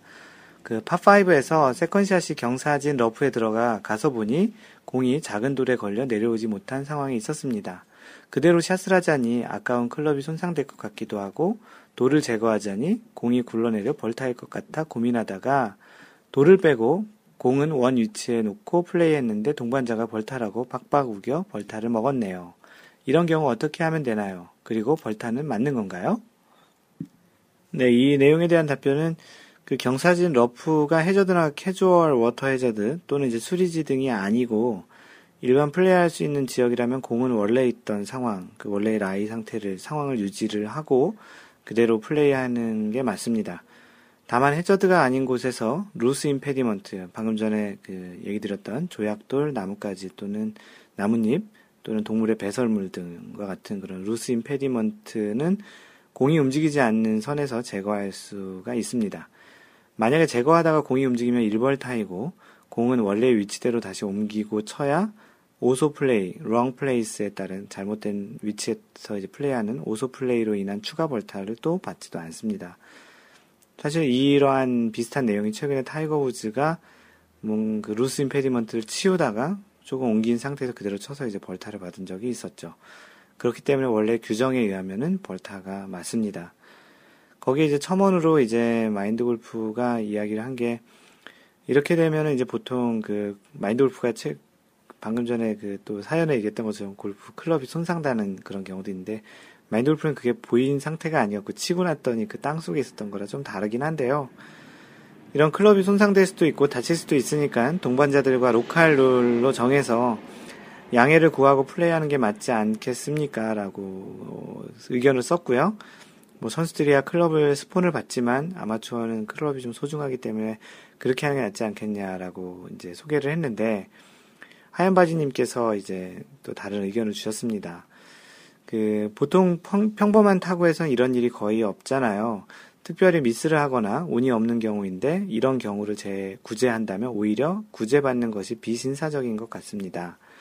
그라운드 상태를 포함한 모든 상황에 대해서 누구에게나 공평하게 적용되기 위해선 오히려 룰대로 적용하고 그렇기 때문에 이런 내용은 언플레이어블 볼이나 그냥 치는 게 공평할 것 같다고 이제 글을 남겨주셨는데요. 마인드 골프가 생각해보니까 이 말이 맞는 것 같아요. 그, 그 상황에 그렇게 간 것이 뭐 다른 사람의 잘못이 아니고 본인이 그렇게 쳤기 때문에 그런 거니까 그거를 이렇게 양해하고 그렇게 플레이하는 것보다는 언플레이어블 볼을 선언하고 하든지 아니면 본인이 선택해서 그대로 치든지 하는 게 맞을 것 같습니다. 그게 더 공평한 것 같고요. 그래서 곧바로 마인드 골프가 이렇게 시정을 했습니다. 그랬더니 그 마우이 형님께서는 그 마인드 골프님은 클럽도 소중히 여기고 하얀 바지님의 의견도 소, 소중히 여기신다고 했는데 뭐 잘못 생각하거나 틀린 거는 곧바로 이렇게 인정을 하고 시정을 하는 게 맞지 않겠습니까? 하얀 바지님께서 골프를 굉장히 그 지금 골프의 원래 룰대로 또 우리가 골프의 원래 그런 그 속성대로 원, 원칙대로 이렇게 치시는 걸더 좋아하시고 마인드 골프도 거기에는 적극적으로 이제 동의를 하는데요. 잘 시정해 주신 것 같고요.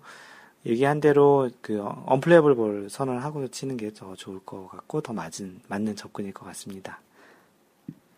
네, 이것으로 마인드 골프가 준비한 준비한 건 아니고요. 마인드 골프의 그러한 카페 또는 이제 페이스북, 트위터와 관련해서 마인드 골프에 올라온 글들, 또 사연, 그리고 여러분들 궁금증, 어, 요즘 들어서 이게 룰과 관련해서 또 이렇게 많이 알려고 하고, 이 골프를 치면서 그런 룰을 아는 것도 일종의 에티켓의 일부이기 때문에 그런 측면에서는 이러한 질문들과 이러한 대화, 토론, 또 여러분들의 경험, 이런 것들을 같이 이야기하는 것은 굉장히 많은 도움이 됩니다.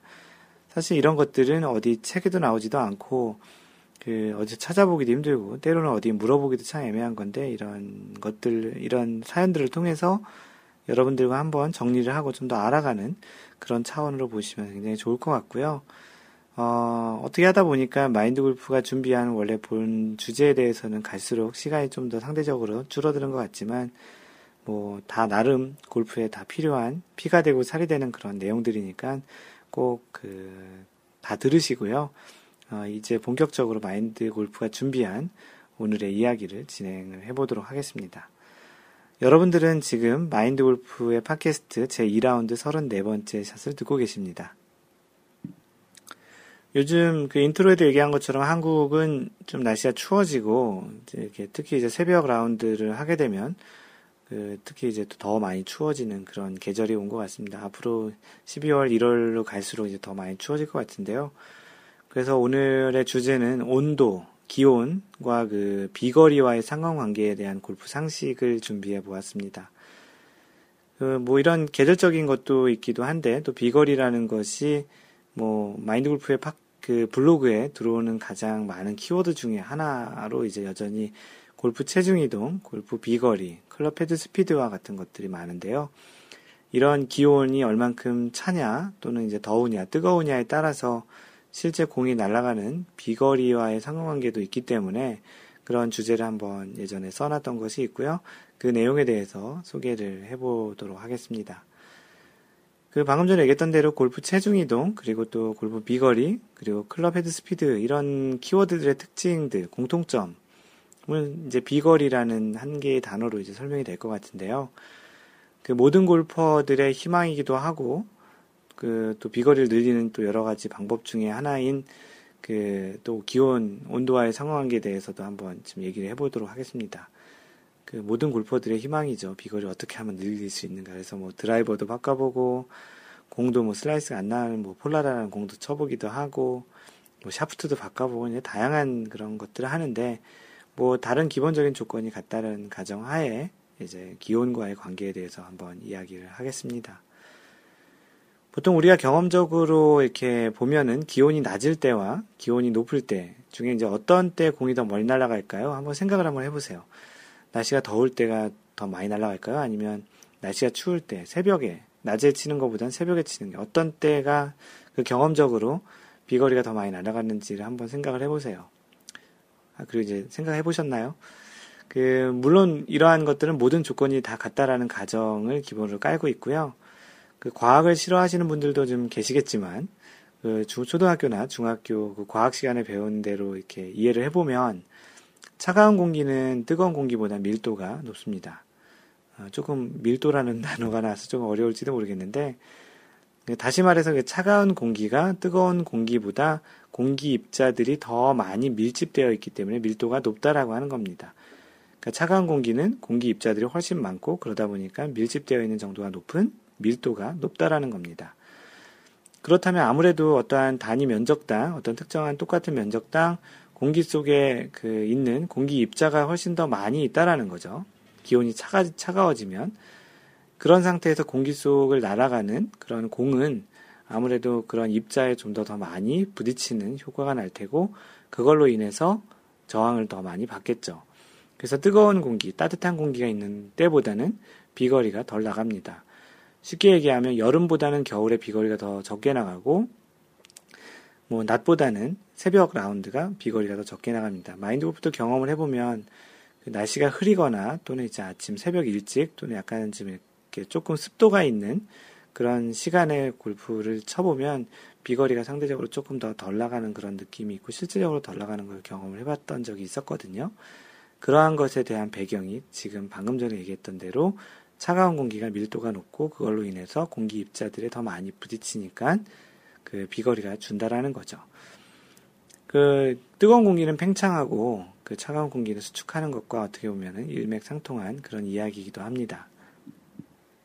네, 그래서 마인드 골프가 자료를 찾아보니까 그 미국 골프협회인 USGA에서 이제 기술 담당이었던 프랭크 탐슨이라는 사람이 그 실험을 했겠죠.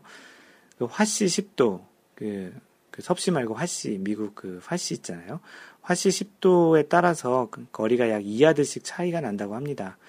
뭐 쉽게 얘기하면 화씨 90도, 화씨 90도면은 섭씨로 32.2도이고요.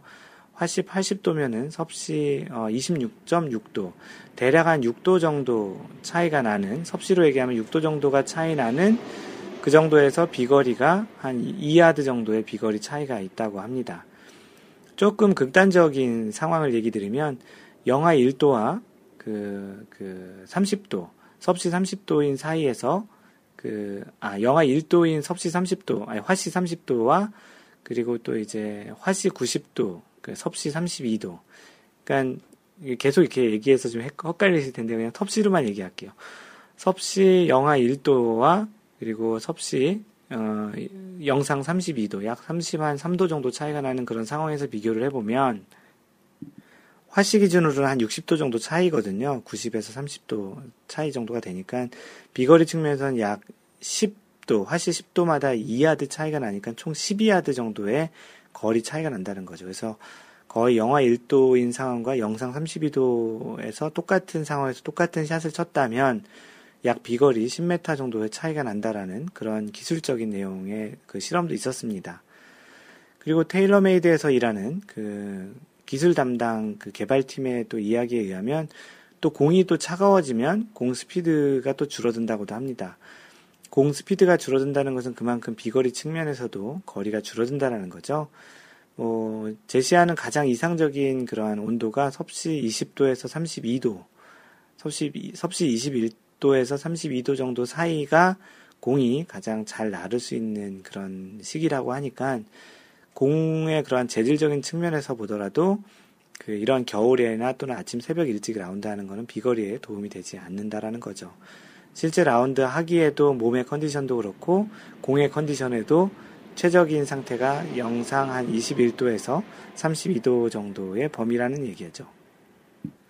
그래서 실제 그 추운 날 라운드를 하게 되면 우리의 몸도 경직되고 옷도 또 많이 껴입기도 하고 그런 영향도 또 많이 있을 겁니다. 또 우리 아무래도 옷을 가볍게 입고 플레이하는 것이 그 한겨울에 귀마개 하고 두꺼운 파커 입고 목도리하고 이렇게 하는 것에 비해서도 훨씬 또 좋은 조건이기도 하겠고요. 또한 같은 겨울이라고 하더라도 이른 새벽보다는 한낮에 좀 해가 좀 높이 떠 있을 때 경기하는 것이 몸의 경직도를 좀 완화하는 차원에서도 훨씬 좋을 것 같습니다. 어떻게 보면 비닉비 부익부 같은 현상이기도 한데요. 기온이 플레이하기에 좋으면 공의 상태도 좋아지고 비거리도 그만큼 이득을 보게 되는 거고 반대로 기온이 떨어지면 또 추우면 공의 상태도 차가워지고 비거리도 짧아지는 그런 또 악영향이 또 있기도 합니다.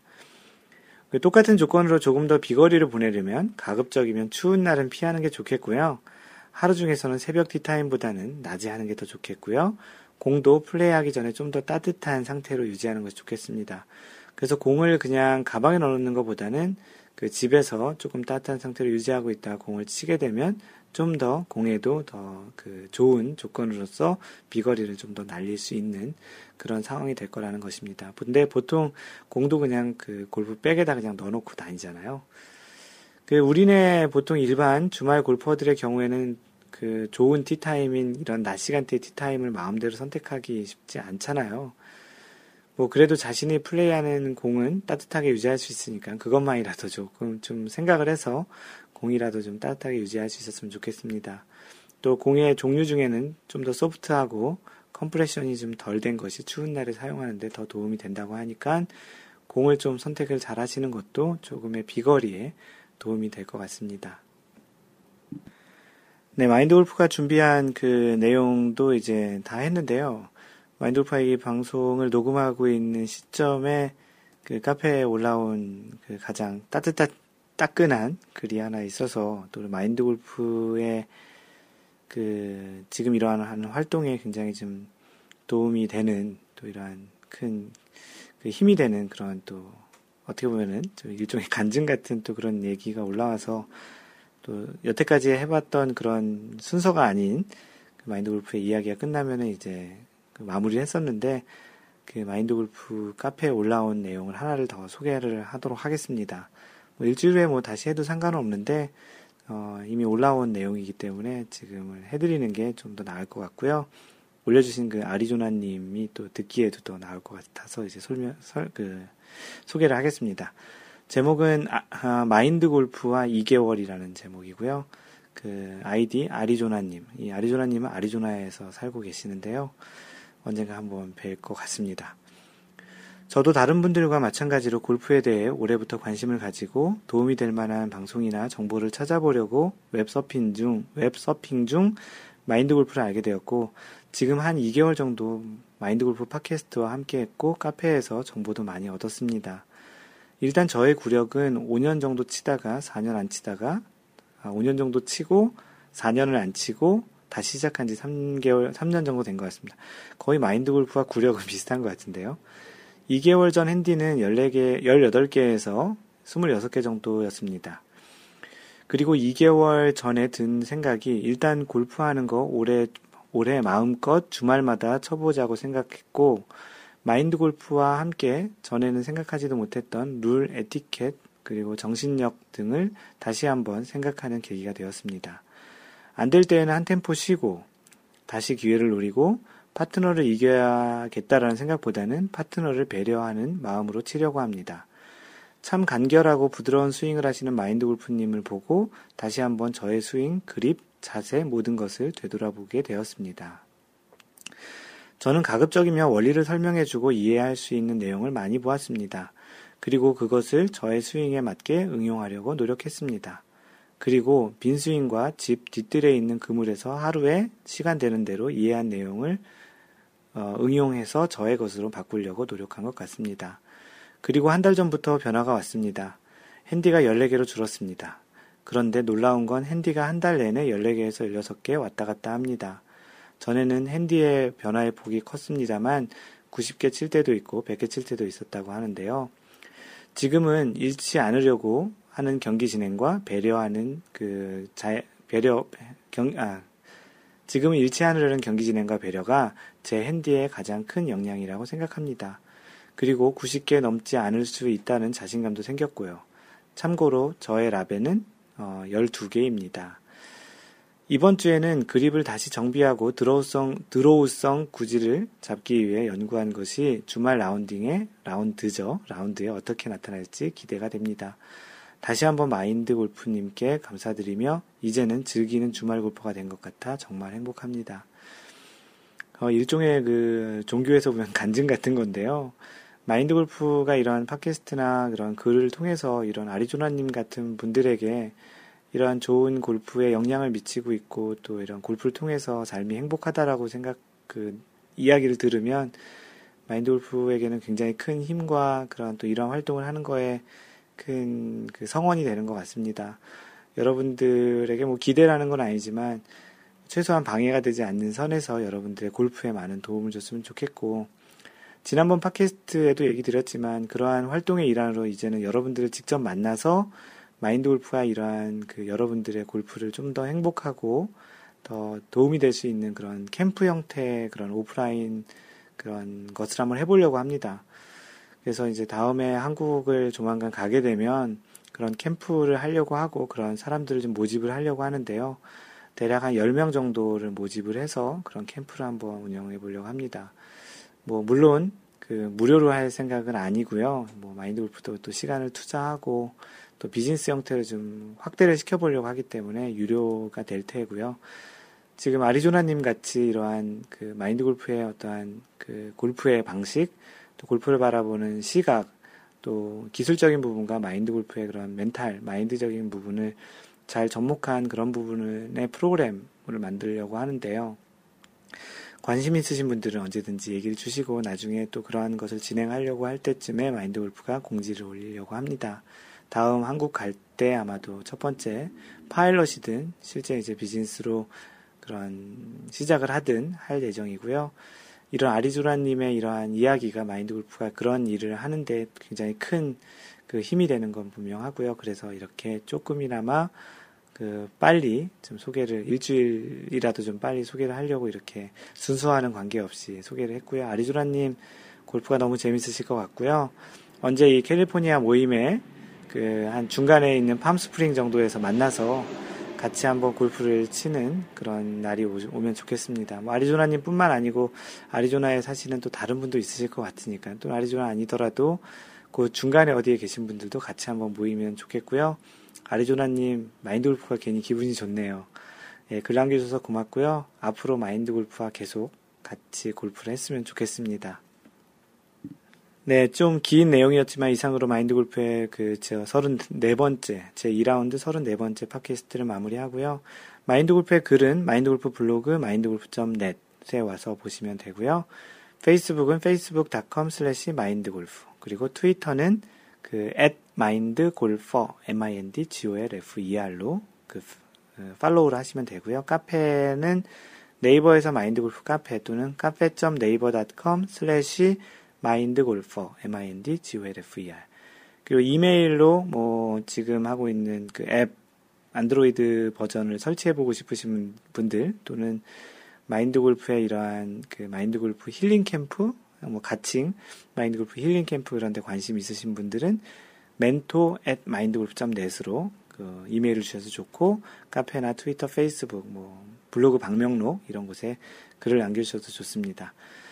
항상 배려하는 골프 하시고요. 이상 마인드 골프였습니다. 제 2라운드 35번째 샷에서 만나요. Don't worry, just play mind golf. Bye!